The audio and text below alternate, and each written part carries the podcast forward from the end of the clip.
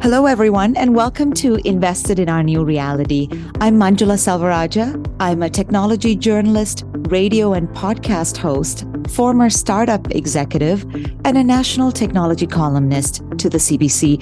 And I'm thrilled to be hosting this season of the podcast.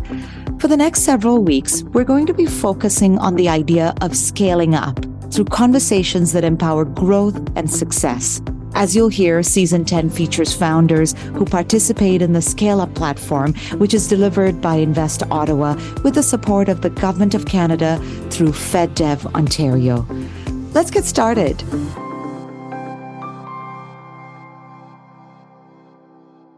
Today, we're going to be learning more about Advanced Symbolics, Incorporated, also known as A S I. It's a company in the Ottawa area, which is using A I to change market research, not just here in Canada, but also around the world. Erin Kelly is the co-founder and C E O of A S I, and I'm delighted to have her with me. Welcome to the podcast. Thanks, Manjula. Great to be here. So, Erin, I really do want to learn about your company, but let's start off with this. I mean, we've just been through, oh, is it Three years? Is it two years? You kind of lose track of time, but we've been through a pandemic over the last couple of years. It's it's changed a lot of things. What uh, was the impact that the pandemic had on market research? Well, basically, all the market research that you did before the pandemic is questionable now, whether or not it's still valid going forward, because people aren't going to the office necessarily the way they used to. They have different routines. Maybe they used to eat out more often and now they're not. If they do, perhaps they want different things. And so people are researching more and more now because they can't rely on the market research they had before. But also technology has evolved quite a bit over the three years because we were, all us tech people were at home innovating, right? We weren't traveling, we weren't doing other things. So you've seen a lot more tools come out. So I think companies now realize they don't want to have just one way of measuring things. We see this really, really drastically in television ratings, for example, where companies are saying now they're not going to rely on just one, say, ratings company. They want to have many different tools to measure things because if things start to go off on one tool, it becomes a bit of a red flag for others. So those are just some of the ways in which market research and the measurement of the market has changed. You know, it's interesting that you say that, Erin, and I, I think it is very true because if this had been an event, the pandemic had been an event that lasted three months, we could have left some of those behaviors behind. But three years is a long time. Like I look at so many aspects of my life. The way I commute has changed, where I work has changed, um, what I watch, what I eat, how often I cook. So many aspects are different. And, and actually, I didn't even really think about that because I almost forgotten about, forgotten about my life before the pandemic. But that is fascinating that that some of that data may have to be thrown out and, and people have to uh, to take a, a second look at things. So let's talk about your company. What is Advanced Symbolics doing in this market research space? So Advanced Symbolics is disrupting how we do public opinion research. So in the past, the traditional market research, it's you know, very expensive. You go out, you call people, you have web panels, you send out a survey, you're asking people questions. How do you feel about this? How do you feel about that? Of course, when you ask people questions, sometimes they don't answer your question. I mean, one of the challenges in traditional market research is the majority of people won't take your survey. So you're getting the very keen people, people usually who want to influence market research, who have complaints or what have you, that will participate in your survey. You're at risk of getting a biased sample. You're asking them questions, and so they're giving you an answer, but you don't know if they ever thought about that issue before you asked, right? Like, and and there's also a bit of altruism that goes into it. Like, if I ask you, are you concerned about climate change? You might say, of course, I'm concerned about climate change, but are you? Are you actually very concerned? Are you taking action? Or are you just sort of telling us because you want to look like a concerned citizen? So market research has long had a lot of challenges, not least of which is when you call people now, they're on a cell phone. They're not even necessarily in the city you think they're in. So what Polly is doing is moving market research from the survey to going on social media platforms, but maintaining the statistical validation of traditional market research. So we're not just randomly listening to keywords on social media. We're not taking the fire hose. We're creating a randomized controlled sample of population so that we can properly measure public opinion. And by doing that, we can use it for very accurate forecasting as well. Now, I know that your company uses artificial intelligence to allow you to do that market research. What does that mean for your clients? What is the value that, the extra value that it brings to your clients? The extra value is that we can look at many, many more conversations. We can get into really niche markets that you perhaps couldn't reach before. Like, what do transgender people think about this? What do moms with kids age one to five whose kids are skinny think of this?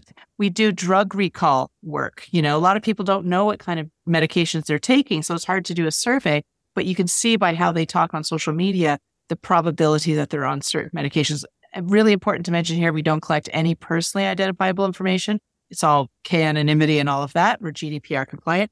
But you can do much more in-depth market research. But the main thing, too, is that you can get it immediately. So instead of waiting one or two weeks for that market research report, you can get it in under five minutes right from your desktop and cost effectively. So you can sell it up better, cheaper, faster.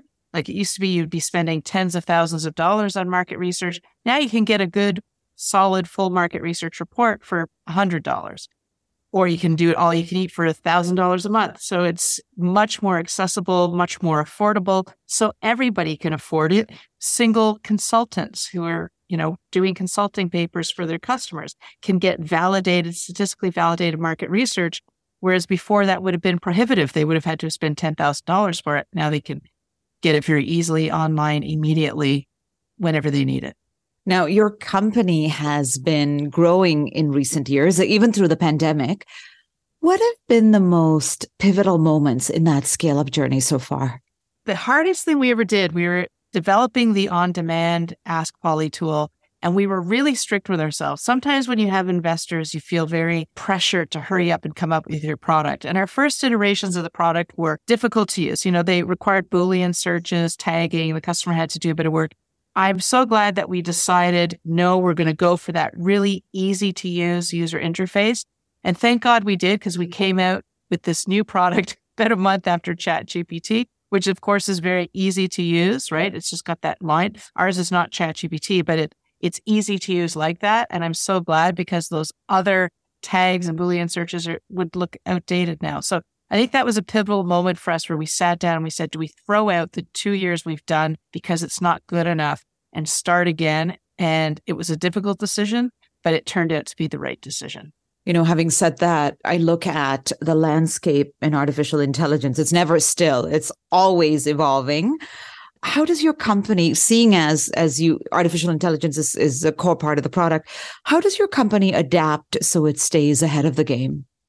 Great question. We are always asking ourselves, what's the next thing that's going to kill us? What's the next thing? We, of course, go to conferences like all the time. We're reading. We're very tied in with what's going on in universities. Um, we have a team of PhDs, so we're connected with professors. And so we're staying up to date on all the latest research. We enter competitions to keep ourselves up to date. So, for example, when we when we invested in learning other languages, two-byte languages like uh, Arabic and Chinese. When we introduced that to the A I, we purposely went into competitions where we were competing against other technologies, making sure that we were coming out ahead. So we do oh, all wow. of these things to challenge ourselves. That's fascinating. That's fascinating. So it, it is a matter of of sort of challenging yourself and also really always looking at the landscape to say, well, what's coming around the corner and how can we how can we beat it? Absolutely. And trying to beat yourself. Like we all the time test Polly to make sure she's accurate. We give her, like when we first were developing Polly, we actually would put her on trying to forecast the American Idol winners. Like this is when she was just in the lab to see, can she get that right? Does she get elections right? Does she get things where we know what the outcome is? And we put ourselves out there. We put out the press release. Like we really put our feet to the fire. But we do that in order to make sure that we are always sharp and that the A I is always sharp. You talk about the prediction that that Ask Polly does. Is there is there one that stands out to you that she got right? Oh, there's a lot. Brexit was like sort of the pivotal moment because that was in twenty sixteen when we were first coming commercial. Polly was coming out of the lab and everybody in the world was saying it was going to be Remain. We actually, Polly was saying it was going to be Remain until three days before Brexit. And then she changed her mind three days before Brexit. She said it would be an exit. Oh, and she wow. said it'd be an exit at fifty-two percent. And we sent out a press release. And then we found out we were the only ones that were saying that. There, oh, there were a you few sent others out a, around the world. You mean you sent it? Don't tell me you sent out the press release before the results we were announced. We did. We did. And so we got booked on C B C, and this was very stressful. The night that Brexit was happening, and of course, because they're they're ahead of us in time, like I was going to be potentially coming into the studio, still not knowing the result, but there were going to be three pollsters in the studio. And C B C actually called me the night before and said, like, everybody is saying it's going to be Remain. Nigel Farage has just gone on and said that everybody go home. It's going to be Remain. The best pollsters in the world have said it's going to be Remain. And they said, are you sticking by? Like, do you want to change your forecast? Because you're going to be on tomorrow. And by the way, you're the only one who says it's going to be exit. So, I mean, I ran to our team and I said, I'm going to look like a fool tomorrow. And they're like, I don't know what to say, Erin. Polly says it's going to be an exit. Your choice. So I said, we stick with our predictions. It's going to be an exit at fifty-two percent. That's exactly what it was. And when I came into the studio the next day, it was supposed to be a twenty-minute conversation. It was supposed to be on a panel, but they told the other two, don't come in. You didn't get it right. We just want to talk to her. Right? So then I had to have the whole narrative, and I hadn't slept all night. So that that really sticks out for me. I love that story. I will have to say, very bold of you, because it was really tight. You know, it was really tight. And and I remember that time. I do remember so many of the pollsters saying, I mean, the assumption that it, it was that it would come out with a Remain. And it was quite a bit of a shock when it went the other way. Talking to other entrepreneurs that are listening to this, um, what advice do you have for them? People that are at the stage uh, where they've started, they've got something, they have a product market fit, perhaps, right? They have a couple of clients, but they're ready to scale. I would say two things. Number one, find a mentor. Even if you're brilliant and all that, having a mentor, somebody who has done it before, especially if you're going into markets you're not familiar with, it's just so great to have a mentor, not only for the knowledge share, but for the shoulder to cry on sometimes, because being an entrepreneur can be very lonely. It is very lonely. And then the second thing I would say is be bold. I mean, if you've got product market fit, listen, you're you're the startup. No one's heard of you. You need to be bold. And that's why we sent out the press releases. Hey, worst comes to worst. I mean, we fall on our sword, but it's not like we were the top dog to begin with. So you put out the press release. We actually had a documentary made on us talk about tight elections, because we did another one for the twenty nineteen election, which was a minority government, as you know, in Canada. And we had to give our predictions for that too, and all the other pollsters as well. And we came out on top. So be bold, because, I mean, you have to be bold in order to stand out when you're the new guy in town, right? The new gal. Mm, the new gal in town. I find that quite fascinating, this idea of finding a mentor. So, so let me just dive into that a little bit deeper. What is the kind of personality or character or traits that makes for a good mentor of a startup company, or even the founder of a startup company like yours? Like, is it technical experience? Is it, you know, they are a serial entrepreneur? Are they on your board of advisors? You know, are they a sales and marketing expert? Like, what should people be looking for in finding that mentor? Well, the ideal mentor is a polymath, right? They're the sales and marketing guru. Like, that's why I say get somebody who's done it before, because that person, if they've been an entrepreneur and they've had success, they've been that polymath. Even though they might have been an engineer, they had to learn sales and marketing. They had to learn finance, because as an entrepreneur, you're the chief cook and bottle washer. So somebody who has been a founder has learned all of those things. You obviously have to find somebody who really gels with you. What you need, I, I'm going to call it gentle honesty. You want the person to tell you the truth. You don't want them to tell you, but you don't want them to be too rough with you, because you're already feeling kind of sensitive. So having that sort of gentle, honest person who can steer you in the right direction, but do it in such a way that you're going to listen because they're being gentle about it. I mean, that's what's worked for me. I've been really lucky that way, that I, I had good mentorship and, you know, good guidance, because it really, really helps to have somebody to talk to, to get advice from, to bounce ideas off of, who understands where you're coming from. It's not theoretical for them. It's not something they read in a magazine. They've been in your shoes. So you're going to take their advice more seriously because they've been there. And it, it's just valuable, valuable advice. That's the number one thing I would say you should do. If you don't have a mentor, go find one now. that's great advice. I'll leave you with this one thought. It came to me as we were having the conversation. Your first book will be titled Gentle Honesty, right? Because uh, I think that's phrased in a in a really uh, good way. I think people definitely need constructive criticism, but that idea of keeping things real, but please be gentle with it, is an important philosophy in those kind of relationships. But I look forward to interviewing you again when you finish writing that book. So, so Erin, it's been such a pleasure. Thank you for being so honest uh, throughout our conversation here. And uh, I can't wait to hear what your predictions are for the next set of elections. Oh, my goodness. That's always like, you know, you hear about pollsters talking about how it's become even more difficult now to really figure out where things go.